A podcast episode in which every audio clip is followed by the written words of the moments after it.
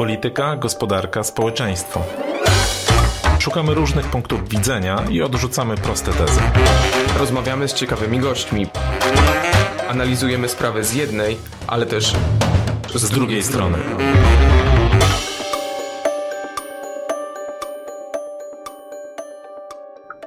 Tomasz Żółciak. Grzegorz Osiecki, a dzisiaj naszym gościem jest e, Marcin Duma z pracowni Ibris i United Surveys, która robi sondaże dla Dziennika Gazety Prawnej. Dzień dobry. Dzień dobry. Na początek chcielibyśmy Pana zapytać e, o to, co najważniejsze, czyli kto wygra, ale wiemy, że e, niewiele wiemy tak naprawdę, mimo że do wyborów już dzielą nas tak naprawdę godziny w momencie, kiedy rozmawiamy. E, a te przesłuchy, badania, wyniki, one wszystkie między sobą są naprawdę tak często różne, że ciężko cokolwiek z nich wywnioskować. No z jednej strony chociażby mamy zapewnienia Donalda Tuska, który mówi, że opozycja ma na podstawie właśnie tych badań perspektywy na większość większość, która pozwoli odrzucać weta prezydenckie, a przypomnijmy, to musiałoby się przełożyć na 276 mandatów. E, w PiSie z kolei obstawiany jest scenariusz, w którym e, PiS e, powtarza wynik z 2015 roku lub wyżej. Natomiast w przypadku Koalicji Obywatelskiej PiS obstawia, że powtórzy wynik, ale z 2019 roku, czyli to będzie poniżej 28%. Jaki scenariusz pan obstawia? No na szczęście mm, zakłady i, bukmacherka to nie do końca moja, moja dziedzina. Natomiast e, myślę, że fajnie byłoby trochę uporządkować e, tą mm, całą sferę związaną z sondażami, sondażami wewnętrznymi, sondażami, które są publikowane przez, przez media. I zacznijmy może od tych sondaży publikowanych, tych sondaży, które, o których mówią sztaby. E, no jeżeli sztab prezentuje jakiś sondaż, to najpewniej robi to dlatego, że te sondaże, które pojawiają się w przestrzeni publicznej, nie do końca mu się podobają. To znaczy, ta wiadomość, która, czy ten, ten komunikat, e, który, który przekazują te sondaże e, dostępne w mediach, czy też zamawiane przez media, no nie do końca są takie, jakby oni sobie życzyli. I naprawdę nie ma znaczenia, która ze stron y, przekazuje taki, taki komunikat. Natomiast y, jak sobie popatrzymy na te komunikaty, które Pan przed chwilą y, jakby narysował, tak, to z jednej strony mamy, słuchajcie, już już wygrywamy, już za chwilę będziemy mogli zmieniać Polskę zgodnie z naszymi oczekiwaniami, co nie do końca wynika z, z tych sondaży, które są przez, przez media zamawiane i publikowane. A z drugiej strony mamy taki komunikat, który mówi taką wiadomość, słuchajcie, w zasadzie Prawo i Sprawiedliwość trzyma się na powierzchni, opozycja nie będzie w stanie y, uzyskać jakiegoś istotnego wpływu na, y, na rzeczywistość, więc y, spokojnie. Tylko, że to są komunikaty, które nie mają nas wyposażyć jako opinię publiczną w jakąś wiedzę, tylko są elementem kampanii wyborczej, czyli to jest przekaz elektoratu, który ma albo wzmocnić jakąś, mm, jakąś emocję, albo ją osłabić. Czyli Jeżeli to jest kreowanie, kreowanie rzeczywistości, a nie jej opisywanie, a cel jest mobilizacja własnego elektoratu, może przy okazji demobilizacja elektoratu przeciwnego, tak? Temu mają to służyć te przecieki to, ze sztabów. To jest element kampanii wyborczej, który ma oddziaływać z jednej strony na wyborcę, bezpośrednio na pewno na tego, który, który, te, media, który te media odbiera. Ma też wpływać na y, liderów opinii, w tym dziennikarzy, pokazując im, że no, ten komentarz, opis rzeczywistości, który, który oni dostarczają swoim odbiorcom, powinien iść albo w lewo, albo w prawo, y, no, w zależności od tego, która ze stron sufluje takie, takie wyniki. Niemniej jednak powróćmy może do tego obrazu, tak, a nie nie, nie, bez pastwienia się nad wewnętrznymi y, sondażami, które jak wydaje się być są dosyć, y, dosyć sprzeczne. Y, I wróćmy do tych sondaży, które są publikowane, które, uwaga, również są sprzeczne. Bo z jednej strony mamy, z jednej strony mamy na przykład wczorajszy pomiar zaprezentowany w TVN24 Kantara, gdzie no, jest trochę inna rzeczywistość niż na przykład w sondażu opublikowanym przez Okopres te dwie rzeczywistości są od siebie no, dość odległe. A tyle tylko, że jeśli przyjrzymy się tym sondażom z punktu widzenia e, takiego błędu, który jest przyjęty w badaniu, to nagle się może okazać, że pomimo, że te numerki są zupełnie inne i że z tych numerków wynikają zupełnie inne, e, zupełnie inna dystrybucja miejsc e, w Sejmie, to wbrew pozorom te dwa badania nie pokazują zupełnie dwóch różnych rzeczywistości z punktu widzenia rozkładu, rozkładu preferencji, tylko w pewnym, w pewnym sensie no, są punkty styczne w, zakresie tych wyników podawanych w podziale ufności. Co to znaczy? To znaczy, że jeśli, jeśli ja na przykład patrzę sobie na wynik PiS w Kantarze 31%, e, PiS w Ipsosie 36%, to ja wcale nie widzę 31%, tylko ja widzę przedział między 28 a 34. Jeśli patrzę na Ipsos 36, to ja widzę przedział między 33 a 39. Tak? Ta dokładna środkowa liczba, no oczywiście ona, ona istnieje, ale ona nie jest tak naprawdę jedynym wynikiem tego badania. Ona jest głównym wynikiem. E, no, ale ja rozumiem, że z punktu widzenia jakby opowiadania sondaży, przekazywanie odbiorcom informacji, słuchajcie, to jest gdzieś pomiędzy 28 a 30, 34, niespecjalnie mm, ktoś jest zainteresowany taką, taką opowieścią. Chociaż uczciwość e, e, budowania tej, znaczy opowiadania, tłumaczenia sondaży wymagałaby takiego podejścia. Okej. Okay. Okej, okay, rozumiem, że stąd się potem bierze e, jeszcze bardziej dziwny sposób podawania informacji, typu, że ktoś ma na przykład 36,3 punktu procentowego i wzrosło mu od poprzedniego badania sprzed dwóch tygodni o 0,5. To rozumiem, że w tym przypadku po prostu... Nie ma wzrostów jest... o 0,5.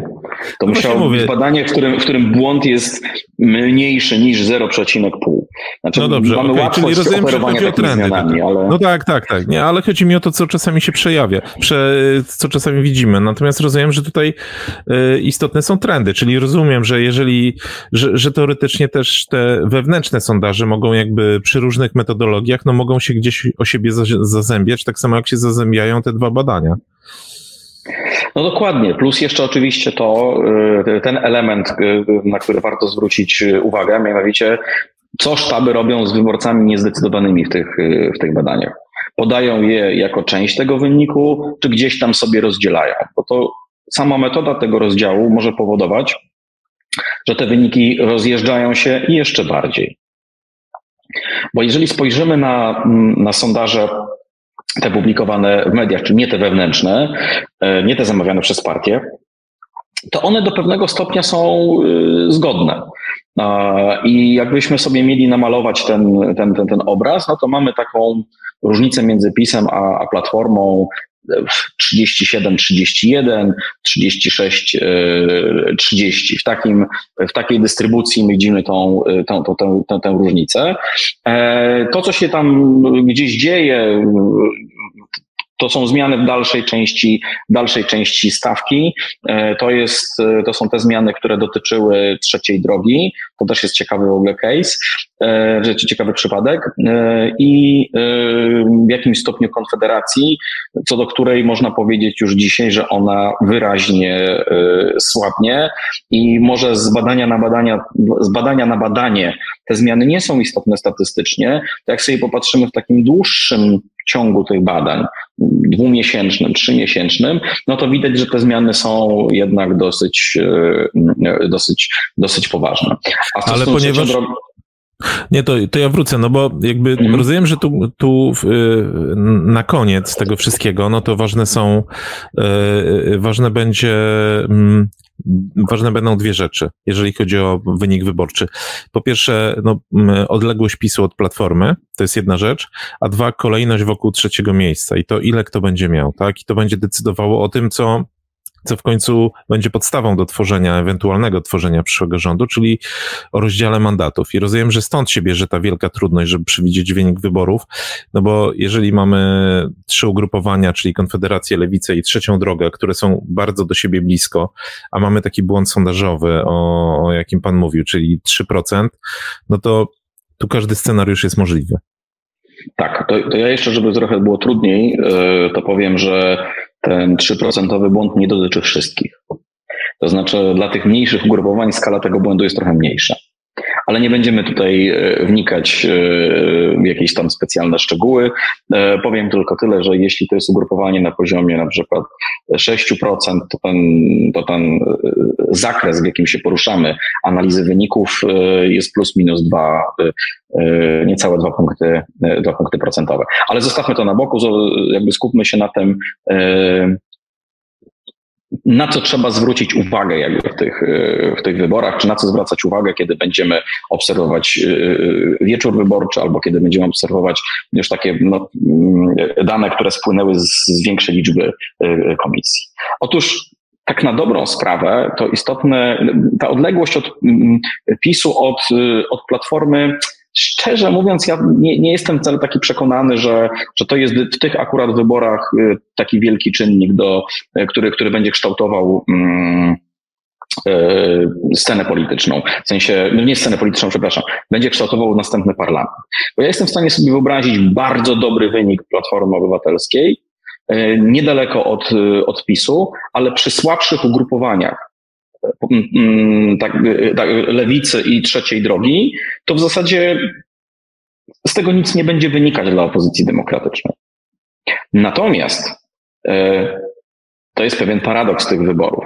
Jeżeli Platforma, jeżeli Koalicja Obywatelska będzie e, ciut słabsza i nawet ten dystans do PiSu będzie większy, ale ugrupowania takie jak Lewica i Trzecia Droga będą miały wyniki dwucyfrowe, to oznacza dla PiSu nie, no, już kompletny brak możliwości stworzenia e, jakiejkolwiek e, e, większości w następnym parlamencie, bo wówczas w takim, w takim układzie tych mandatów dla strony opozycyjnej będzie więcej niż gdyby ten sam wynik taki sumarycznie potraktowany, był inaczej rozdystrybuowany, czyli z przewagą Platformy, y, Koalicji Obywatelskiej. I Ale to ja, ja mam pytanie, to z czego, z czego to wynika? Czy to wynika z tego, no ostatnio rozmawialiśmy z jednym z polityków czołowych y, po stronie opozycyjnej, no i on rzucił taką tezę, no, że społeczeństwo dzieli się dokładnie po połowie.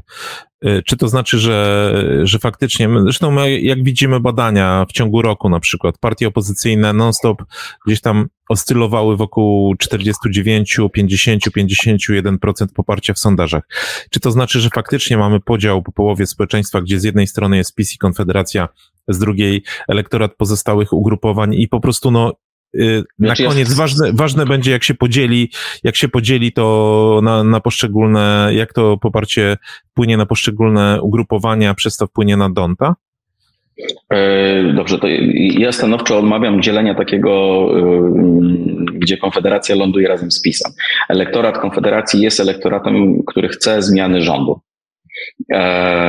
E, Koniec, kropka. To nie jest elektorat, który chce przedłużenia tego e, aktualnego e, sposobu rządzenia i e, aktualnej, aktualnej polityki. Więc jeżeli nie chcemy ich wliczać do opozycji, to musimy ich liczyć zupełnie jako taką trzecią osobną E, siłę, natomiast ja tego nijak nie jestem w stanie połączyć e, w sensie tam takich grup społecznych e, z PiSem. Co więcej, grupy, ta grupa, która wyborców Konfederacji ma sprzeczne interesy takie swoje własne, osobiste, pokoleniowe, y, zawodowe, grupowe z y, wyborcami PiSu. Więc to jest jakby taka, taka rzecz, która, o, której, o, której warto, o której warto przypominać. E, natomiast y, z czego wynika to, co powiedziałem na temat, na temat tych relacji, liczby mandatów, y, które będą wynikać z określonego wyniku wyborczego, no to wynika z tego, że no, my analizując sobie no, te wyniki, mamy taką tendencję do skupiania się na, na analizie na poziomie ogólnopolskim. Tymczasem w Polsce jest tak, że wynik ogólnopolski służy wyłącznie do ustalenia, czy partia bądź koalicja przekroczyła próg, czy też go nie przekroczyła, i potem te wyniki w zasadzie nie mają żadnego znaczenia. Gdyby miały znaczenie, to na przykład yy, głosy z zagranicy byłyby jakimś totalnym game, game changerem, a nie są. A dlaczego nie są? A dlatego, że polski system wyborczy składa się z 41 niezależnych okręgów wyborczych, w którym z każdym z osobna, zupełnie niezależnie od poziomu krajowego, będziemy dzielić mandaty. I teraz tak, to jest w ogóle bardzo ciekawa sprawa w tych wyborach, bo widzimy rekordową liczbę pobranych zaświadczeń do głosowania poza miejscem zameldowania. I ja muszę powiedzieć, że konia z rzędem temu, kto będzie w stanie przewidzieć efekt tego przebazowania wyborczego, w stosunku do tej struktury wyborców, którą PKW, PKW na przykład podaje nam dzisiaj na stronie, czyli liczby, liczby wyborców w danym y, okręgu, no i tego, w jaki sposób my sobie myślimy, że ci wyborcy będą się zachowywać. Bo, bo tutaj, tutaj, tutaj wejdę tylko w słowo odnośnie tej turystyki wyborczej. E, bo, Rany boskie, najgorzej. Bo na czym polega trudność? Bo tutaj też słyszymy dwie interpretacje.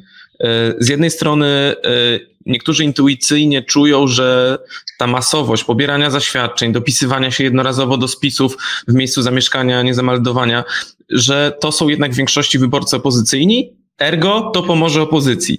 No tylko pytanie, czy taka masowa, nieskoordynowana akcja, i tutaj dochodzimy do tej drugiej interpretacji, e, opozycji w pewnych miejscach po prostu nie zacznie szkodzić. To znaczy, czy ci e, wyborcy przemieszczający się na wyborczej mapie, czy oni w, zbyt masowo nie pojadą do miejsc, w których opozycja i tak już wygrywa, jednocześnie opuszczając miejsca, w których opozycji może brakować do tego ostatniego czy kolejnego mandatu. E, ja myślę, że to może inaczej.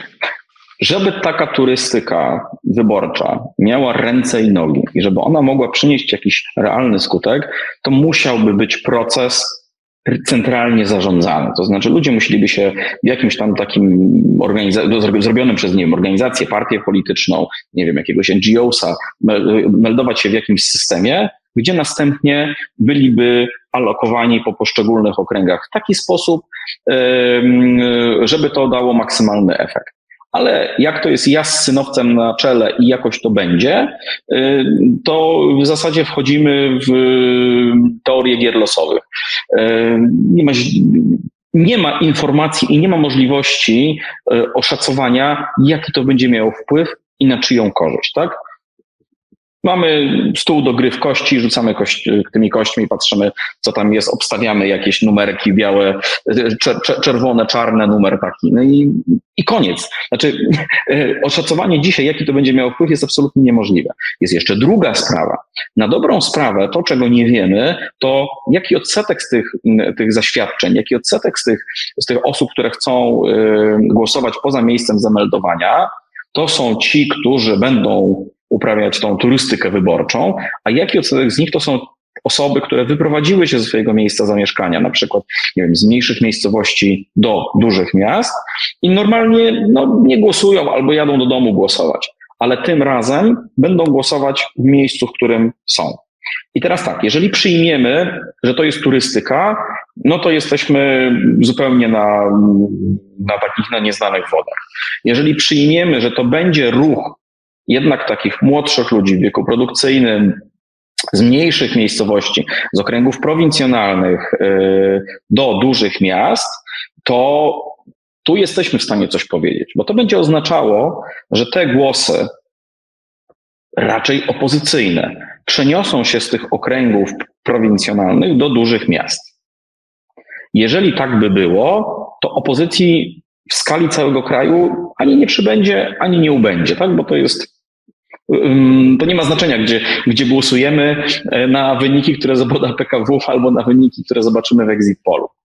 Ale z punktu widzenia okręgów wyborczych to już będzie miało znaczenie. I tutaj rozumiem, PiS może być e, no, mimochodem nawet beneficjentem tej nie, sytuacji. Tak? Nie tylko PiS, nie tylko PiS, ale te partie, które y, mają starszy elektorat, i które w tych okręgach, o których ja myślę, mają po prostu lepsze wyniki.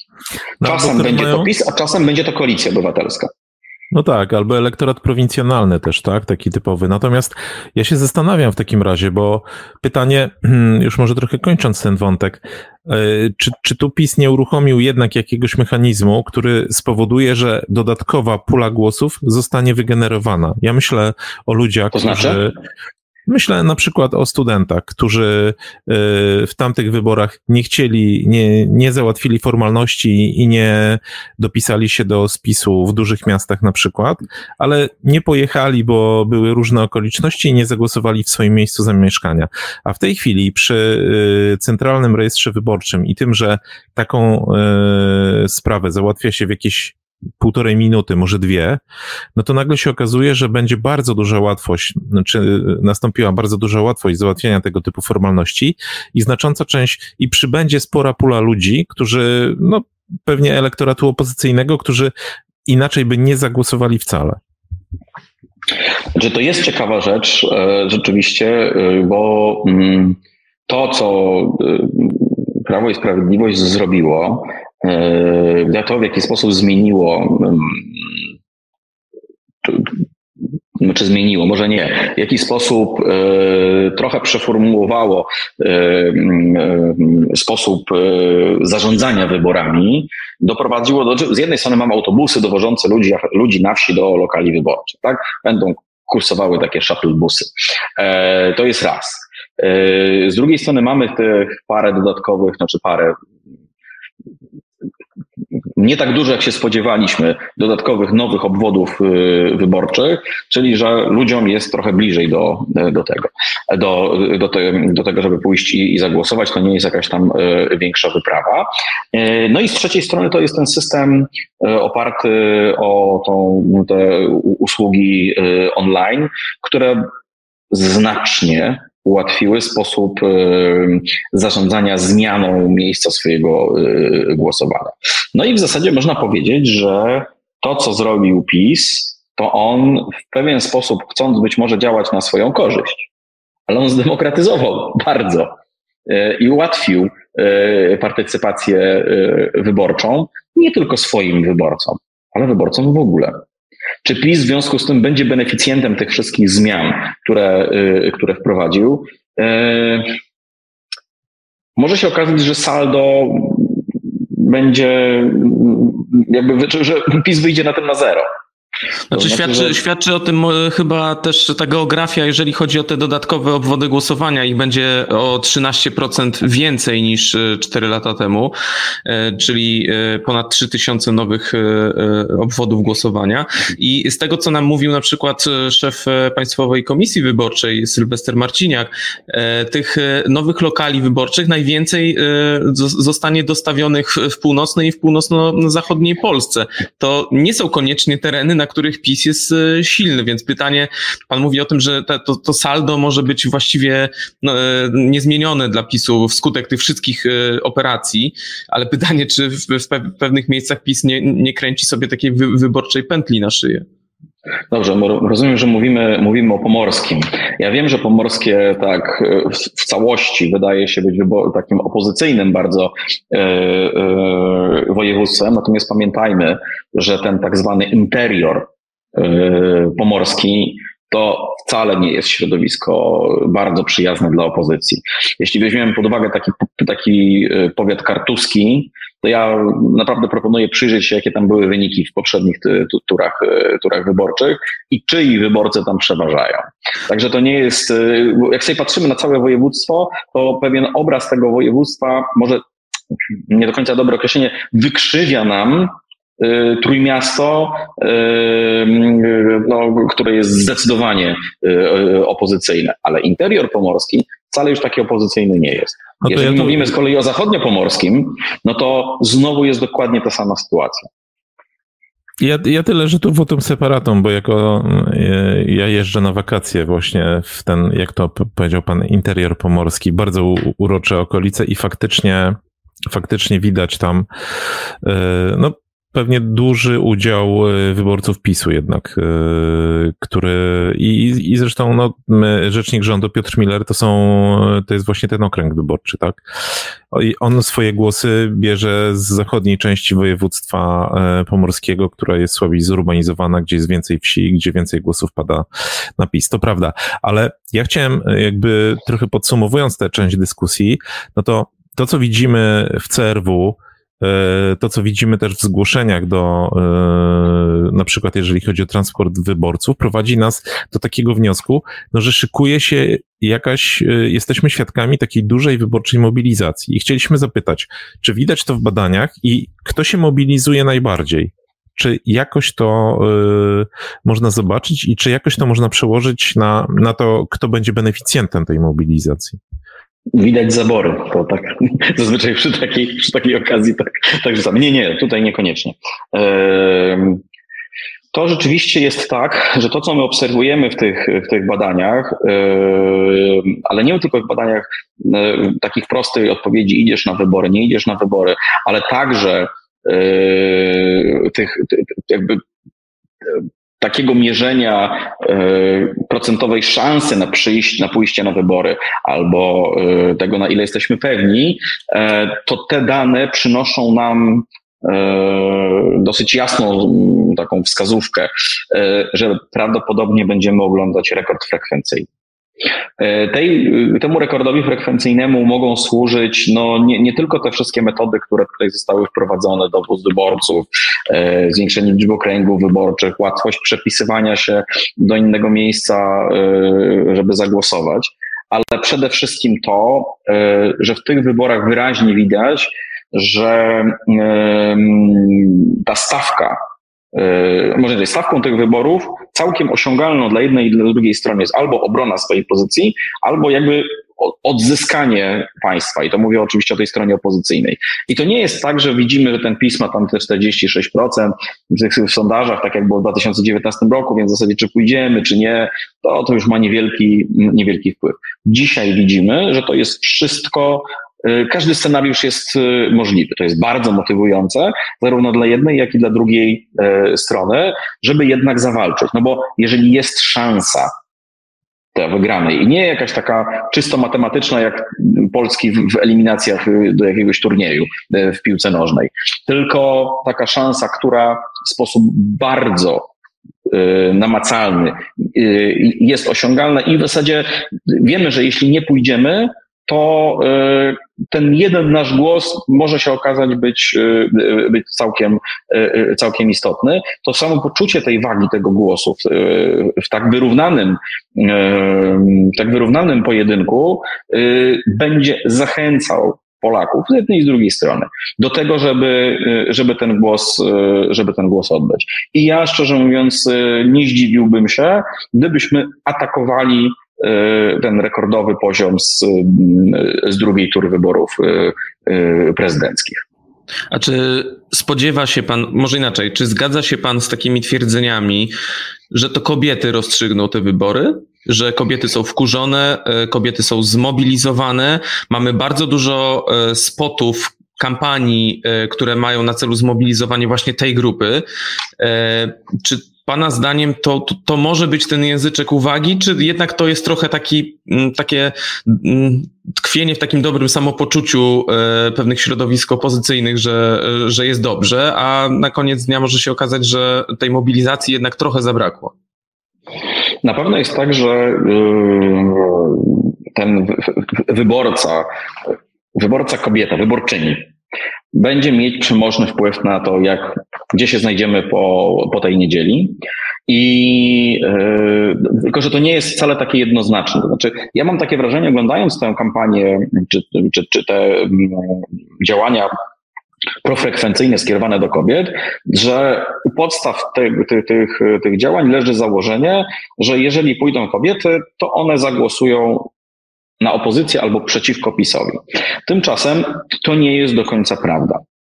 Bo jeżeli byśmy wzięli pod uwagę y, kobiety w wieku produkcyjnym, gdyby to one się zmobilizowały, to, to tak, to tak by było. To znaczy, to, to, jest, to jest problem dla PiSu, ponieważ to nie są wyborczynie PiSu. Natomiast jeżeli popatrzymy sobie na elektorat 50, plus, 60 plus kobiecy, no to tu sytuacja wygląda zgoła inaczej. To w większości są te wyborczynie, które będą głosować na Prawo i Sprawiedliwość.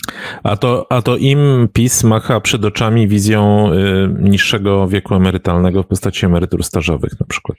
E, I migrantami, którzy będą chodzić y, po, miastach i y, mm, gwałcić, palić i mordować. to też jest to, to też jest komunikat skierowany do, do, tej, do tej grupy, bo ona jest jakby szczególnie wrażliwa na takie, na takie elementy budowania, budowania zagrożenia. No i pamiętajmy też, że jeśli spojrzymy sobie na przykład na Exit Polls 2000, na wyniki z, z Exit Pola z 2020 roku z wyborów prezydenckich, to frekwencja wśród kobiet była naprawdę niezła. A się skończyło, jak się skończyło. A to które grupy w takim razie możemy pokazać jako te grupy, które e, wyróżniają się znaczy prawdopodobnie się wyróżnią w tych wyborach, jeżeli chodzi o mobilizację i wpływ na wynik. To znaczy, no ja wspomniałem o kobietach, ale wspomina się bardzo często, że to niezdecydowani są tym kluczem, bo tylu ich do tej pory było, teraz ten odsetek się zmniejsza raczej, e, albo korowe elektoraty, które po prostu trzeba zmobilizować. Gdybyśmy tak mieli posegmentować sobie trochę ten, e, te, te grupy albo wyborcze.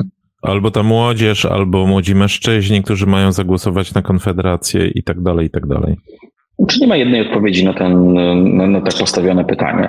No bo musielibyśmy to wszystko rozebrać na, na czynniki y, pierwsze e, i myślę, że to byłoby dosyć, że byłaby to dość skomplikowana opowieść. Ale jeżeli mielibyśmy szukać jakichś pewnych uproszczeń, to na pewno y, wiele będzie zależało od tego, jak zagłosuje, albo inaczej, w jakim stopniu wieś zechce i małe miejscowości zechcą zagłosować. E, na ile udało się PiSowi zmobilizować i przekonać tych, e, tych wyborców. I to na pewno jest rzecz, która jest, e, która jest istotna. No bo jak sobie patrzymy na przykład na, tą, na ten rozkład frekwencyjny, to w dużych miastach ta frekwencja sięgała 70, w poprzednich tych cyklach rekordowych 73% wyborców, a na wsi tylko 58%. Więc zakładając, że ta y, frekwencja w dużych miastach mogłaby jeszcze odrobinę wzrosnąć, no ale pytanie do jakiego poziomu, no na pewno nie do 90, e, to y, otwartą kwestią pozostaje, co się stanie z, tym, z, tą, z, tą, z tą wartością 58% na wsi. Czy ona się zwiększy, czy ona się zmniejszy i kogo ta wieś, y, kogo ta wieś wybierze. No wiadomo, że wieś bardziej skłania się w stronę, e, stronę Prawa i Sprawiedliwości, ale e, to nie jest tak, że inne partie opozycyjne nie mają tam e, żadnego udziału. Wbrew pozorom Koalicja Obywatelska ma się na tej nasi wcale nieźle, jeśli chodzi o partie opozycyjne. Trzecia droga też całkiem nieźle, aczkolwiek to nie są te rejestry, które PSL kiedyś na wsi na wsi notował. Więc y, na pewno taką, taką, mm, taką częścią y, wyborców, taką częścią rynku politycznego jest wieś i są małe y, są małe miasta. Jeżeli mielibyśmy się zastanawiać nad, nad wiekiem, no to im wyższy wiek, tym bardziej promowane są dwie główne partie, to znaczy Koalicja Obywatelska i Prawo i Sprawiedliwość, które mają najstarsze elektoraty. PiS ma no to widzimy, starszy. To widzimy, widzimy w dosyć oczywisty sposób na wiecach wyborczych i Donalda Tuska i, Jarosława Kaczyńskiego, czy Mateusza Morawieckiego i oczywiście organizatorzy zawsze tam podbijają e, kadrami te osoby na młodsze, które młodych. też przychodzą. Tak, ale, ale jak zobaczymy tak masse, no to jednak widać, że ta średnia wieku jest wyższa, na pewno wyższa niż w, e, w przypadku wszystkich innych partii. No tak, no jakby, może inaczej, tu nie ma się co wstydzić, y, tak po prostu jest. Aczkolwiek, y, aczkolwiek jak mówię, no jeśli chodzi akurat o koalicję obywatelską, ona ma ciut, ciut młodszy ten y, elektorat. Co będzie oznaczało pójście do, do, do wyborów młodszych, młodszych wyborców? No, znaczy tych młodszych w sensie 18-35. Jeżeli oni dopiszą, to myślę, że zarówno Konfederacja, jak i Lewica pewnym stopniu też koalicja obywatelska e, będą beneficjentami takiego, takiego mm, frekwencyjnego e, zwrotu. I teraz mówiłem gdzieś wcześniej. To ja jeszcze, rozmowy, jeszcze zahaczę, ciekawą bo... rzeczą, że, chwileczkę, chwileczkę, chwileczkę. Ciekawą rzeczą jest trzecia droga. Co z tą trzecią drogą? W ogóle dlaczego ona rośnie? Ja mam wrażenie, oczywiście wszyscy mówią, o, debata, super wypad, tam Szymon Hołownia. Natomiast wydaje mi się, że kluczową rzeczą, i to też jest kwestia, na którą trzeba będzie zwrócić uwagę teraz na końcu kampanii, a mianowicie deklaracja Donalda Tuska, który powiedział do swoich wyborców, idźcie i głosujcie na, na trzecią drogę, bo jak oni nie wejdą, to będzie klops. Myślę, że w jakiś sposób Koalicja Obywatelska stała się trochę ofiarą tego komunikatu, co widzimy na przykład, w, znaczy, czym, czym w jaki sposób możemy tłumaczyć zmiany na przykład w ostatnim tym badaniu Kantara dla TVN24, gdzie trzecia droga super, a koalicja obywatelska trochę gorzej.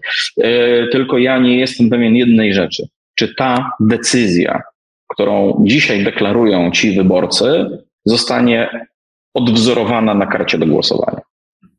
Chodzi panu o wyborców, którzy będą się kierować e, nie tyle sercem, co rozumem i na przykład zwolennicy koalicji obywatelskiej, którzy jednak zagłosują na sojusz Kosiniaka i, i, i Hołowni, uznając, że trzeba ich ratować. Tylko ja się tak zastanawiam, obserwując właśnie te trendy, e, czy tutaj nie zadziała w pewnym momencie odwrotny efekt. To znaczy, wszyscy zobaczą, że no jednak ta trzecia droga ostatnio ma lepsze te notowania, jednak przechodzi przez ten próg.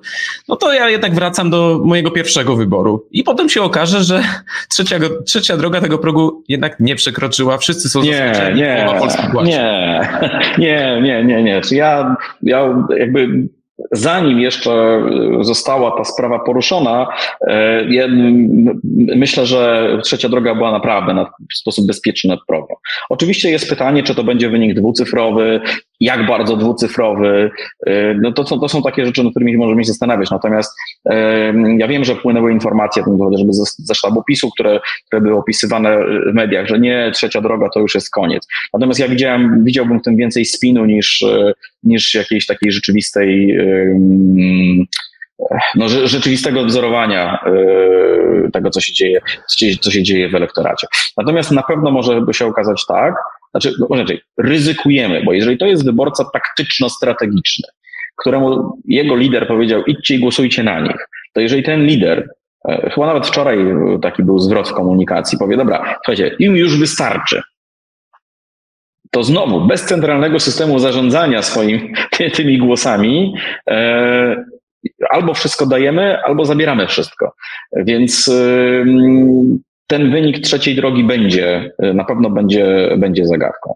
Tak samo zresztą zagadką będzie wynik Konfederacji, bo jak pogoda dopisze albo nie dopisze, jak będą imprezy albo nie będą imprezy, albo jak to się przeziębi E, bo, bo się zmieniła pogoda na przykład i, i on się ma, ma kaszelek i nie może iść teraz do, do lokalu wyborczego. To są takie rzeczy, które, ja wiem, że to brzmi śmiesznie, ale to nie jest żart, które mogą spowodować, że ten wynik Konfederacji będzie albo lepszy, albo gorszy.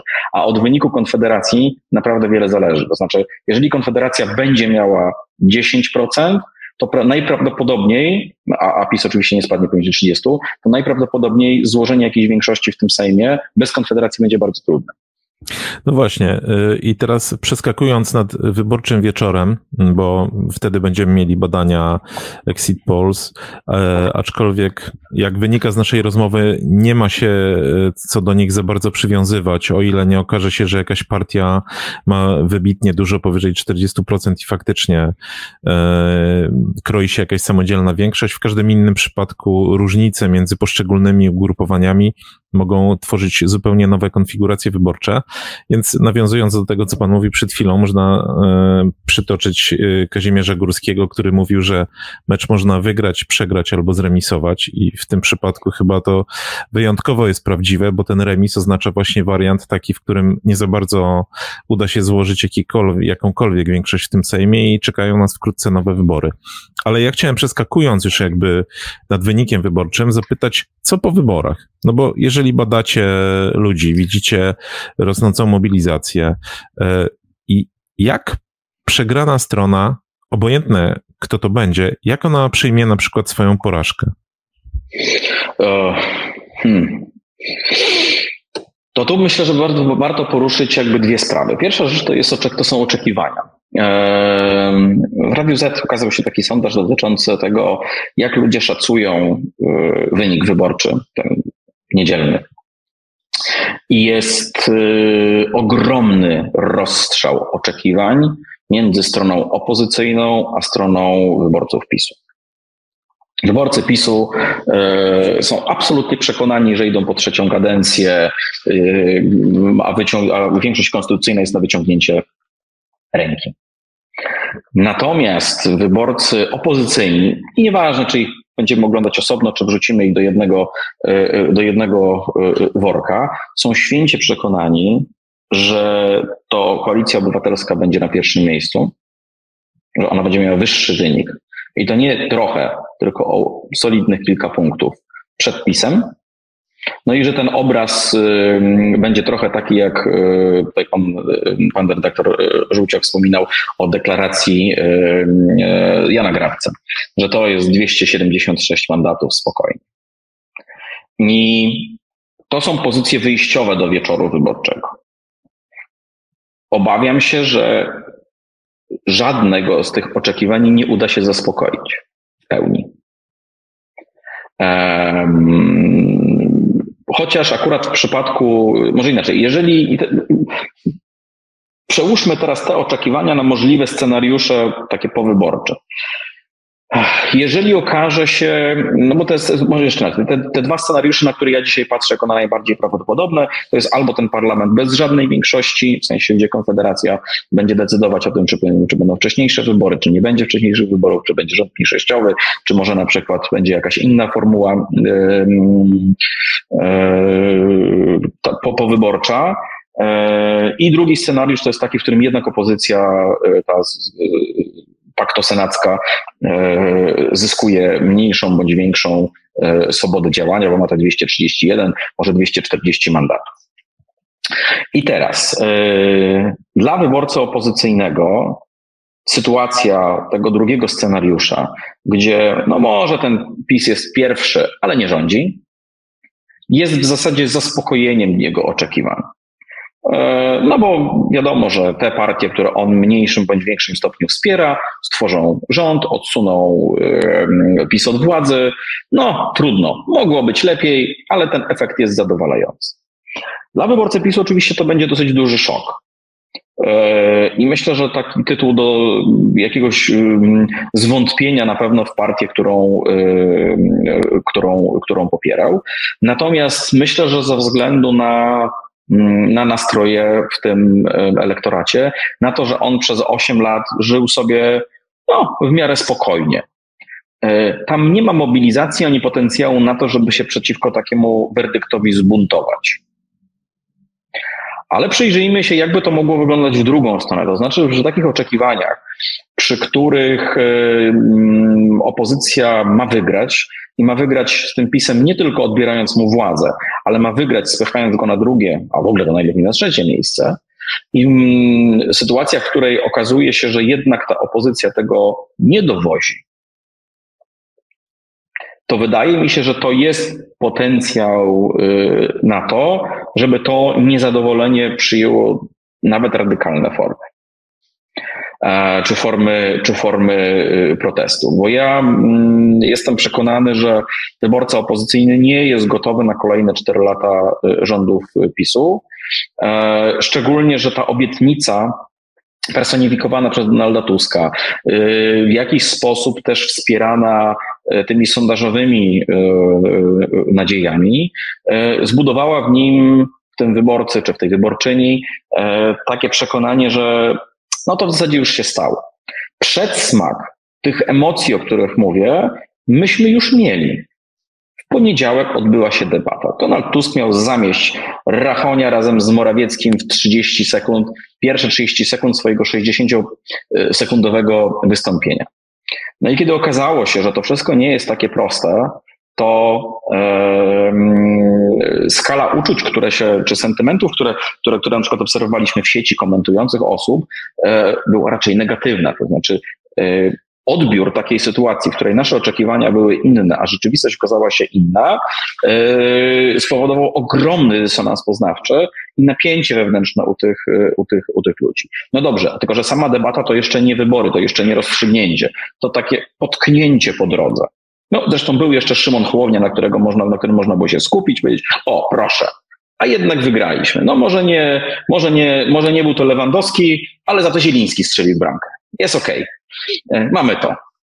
Natomiast w wyborach już nie będzie y, takiej możliwości, e, no bo będzie wóz albo przewóz. No, albo opozycja będzie rządzić, albo opozycja nie będzie rządzić. Jeśli nie będzie rządzić, taka szansa nie będzie się rysować, to znaczy, że mm, przegraliśmy mecz z Wyspami Owczymi. I wydaje mi się, że nie ma dzisiaj na to miejsca i nie ma na to i nie ma na to zgody po stronie wyborcy opozycyjnego. I taką rzeczą, której bym się wtedy obawiał, to jest to, że z jakiegoś środowiska radykalnego popłynie e, popłynie taka propozycja, żeby e, zorganizować protesty w tej sprawie. Ja wiem, że to się może wydawać, że to jest political fiction, ale ja przypomnę, że w 2014 roku druga strona okupowała budynek PKW, nie zgadzając się z wynikiem, nie akceptując wyniki, wyniku e, wyborczego. I teraz tak, Jakie są kluczowe punkty w tym dla, dla tych nastrojów, o których, o, o których mówię? Na pewno kluczowy będzie exit poll. Jeżeli exit poll będzie zgodny z wynikami, które poda PKW, no mniej więcej zgodny, tak? Znaczy w granicach tam jednego, dwóch punktów, to ja myślę, że potencjał na, mm, na wykorzystanie takiego, takiej smuty po, po, po wyborczej, chociaż jej nie zakładam, e, to mm, on e, będzie znacznie mniejszy. Ale jeżeli te wyniki, które poznamy y, sondażowe w niedzielę, będą jednak dawały inny obraz niż wyniki PKW, to przestrzeń do tego, żeby, żebyśmy w Polsce zobaczyli y, naszą rodzimą wersję człowieka bizona, czyli człowieka żubra, jest całkiem duży. Bo rozumiem, że wtedy będzie e, królowała narracja, przynajmniej w tej niezadowolonej e, połowie Polski, że ukradliście wybory. E, tylko tak się zastanawiamy, patrząc też na przebieg kampanii, czy to wszystko też, czy to ziarno nie zostało zasiane i, i ono nie urośnie po prostu, tak? Bo tak jak co cztery lata właściwie słyszymy, to są najważniejsze wybory po 89 roku i trochę chyba jesteśmy impregnowani do jakiegoś stopnia na ten argument. O tyle w, w tej kampanii no, bardzo często politycy podkreślali, to zresztą było, chyba dało się zaobserwować, że e, to była jedna z najbrutalniejszych czy najbardziej agresywnych kampanii, jeżeli chodzi o tę warstwę erystyczną. E, czy, czy tak rzeczywiście było Pana zdaniem i czy to może się przełożyć właśnie na te nastroje powyborcze? No na pewno jest tak, że emocje w tej kampanii były wyskalowane w taki sposób, jak w żadnej innej kampanii. Może widzieliśmy takie rzeczy, tylko już nie do końca pamiętamy w latach 90. Natomiast y, no, takiego poziomu w latach 2000 na pewno, na pewno nie obserwowaliśmy. I to nie, nie, nie ma znaczenia, czy to był rok 2005, 2007 czy poprzednie cykle wyborcze, ale taką rzeczą, która też pojawiła się w tej kampanii wyborczej, no jest budowanie sobie punktu wyjścia do opowieści o tym, że wybory zostały ukradzione. No bo jeżeli mamy komunikaty z głównego, jednego z głównych polityków opozycji, który mówi, dla mnie prezydentem jest Rafał Trzaskowski. To jest opowieść o tym, że coś z tymi wynikami było nie tak. Że ktoś te wybory nam ukradł. No bo skoro dla mnie Trzaskowski, to znaczy, że a jest Duda, no to nie wszystko chyba było w porządku. Eee, jest próba e, postawienia znaku równości między nierównymi wyborami a ukradzionymi e, wyborami. To nie jest to samo. Oczywiście, że wiadomo, że ten, ci, ci, którzy rządzą, e, są w jakiś sposób w lepszej pozycji z punktu widzenia zasobów, możliwości komunikacji i tak dalej. I teoretycznie, i teraz tak, gdybym tutaj poszedł symetrycznie, to powiedziałbym, przecież zawsze tak było ale bądźmy uczciwi, nigdy w takim stopniu. Nigdy w takim stopniu aparat państwa i zależne od niego obszary, na przykład gospodarki, nie były tak zaangażowane w kampanię wyborczą. To jest rzecz, moim zdaniem, absolutnie bez, e, e, bez precedensu. I z tego, e, z tego punktu widzenia, jakby patrząc, no myślę, że może nie, nie, nie, nie nieuczciwość, ale nierówność tych wyborów jest e, e, dosyć przejrzysta. I teraz e, mamy te komunikaty o nierówności, mamy te komunikaty o tym, że już wcześniej było coś na rzeczy. Mamy ruch kontroli wyborów, który tutaj ma nam niby zapewnić bezpieczeństwo, ale z drugiej strony po co my powołujemy ruch kontroli wyborów, jeżeli jakby w państwie byłoby wszystko ok.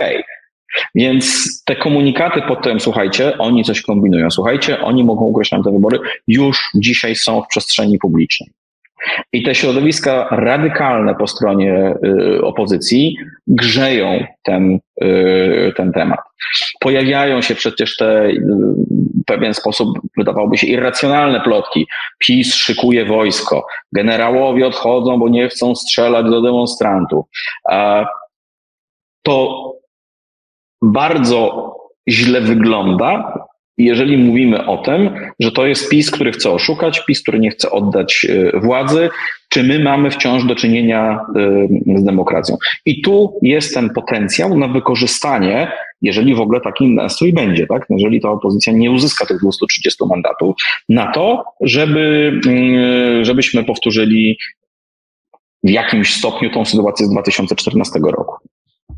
A to ja mam e, pytanie już może ostatnie, które wychodzi trochę dalej, bo mm, no oczywiście jakby ta agresja, jaką widzimy w tej kampanii i faktycznie no nierówność między obozem rządowym, który no, wszystkie swoje zasoby wy, wykorzystuje w ogóle w stopniu, o jakim poprzednicy to nasze. w ogóle mogli, mogli, no nasze, tak? Nasze, mogli pomarzyć, nie mówiąc o tym, że, że wynalazł sobie jeszcze jeden haczyk, czyli referendum, gdzie, który też uruchomił jakby odrębną ścieżkę wehikułów i odrębną ścieżkę kampanijną na przykład dla spółek Skarbu Państwa. Natomiast yy, wracając do, do pytania, no, bardzo wyraźnie widać, nie wiem, czy mamy dwa społeczeństwa, czy może trzy, ale ten, widać, że ten podział zszedł na dosyć nisko i widać tak na tym niższym poziomie, no, w naszych relacjach bardzo często agresję. Czy to się w ogóle jakoś uda podszywać? Czy my jesteśmy skazani na proces gdzie to będzie tylko postępowało i będzie jakby no, następowało utwierdzenie takiej segmentacji społecznej? Znaczy, biorąc pod uwagę to, jak wyglądają, jak zmieniają się społeczeństwa nie tylko polskie, e, to ja myślę, że ten ostry podział z nami e, zostanie. Kto go będzie organizował? Wokół jakich, jakich e, osi podziałów? To jest trochę odrębna historia. Natomiast y, sposób, w jaki konsumujemy informacje, w jaki sposób wymieniamy informacje, e, mam tu na myśli media społecznościowe i ich rolę, one pchają nas w stronę e, takiej spolaryzowanego sposobu prowadzenia e, polityki i niezależnie od tego, kto to wygra, te, te, te, wybory, czy one będą miały rozstrzygnięcia, jeżeli tak, to w którą stronę, to te podziały z nami y, zostaną. Nawet jeżeli to nie Jarosław Kaczyński i Donald Tusk będą organizować tą wyobraźnię polityczną Polaków. Bardzo dziękujemy e, za wizytę w naszym ostatnim przedwyborczym odcinku podcastu z drugiej strony. Naszym i Państwa gościem był Marcin Duma z Ibrisi United Surveys. Bardzo dziękujemy. Dziękuję bardzo. I na koniec e, taki apel, prosty, może tyle, aż tyle i tylko tyle idźmy na wybory, zagłosujmy, skorzystajmy z tego przywileju, który e, mamy raz na kilka lat e, i potem e, będziemy mogli mówić z czystym sumieniem, rozlicza, że rozliczamy władzę, rozliczamy opozycję.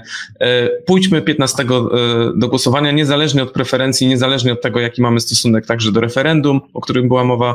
Po prostu idźmy w niedzielę spełnić swój obywatelski obowiązek. Dziękujemy bardzo.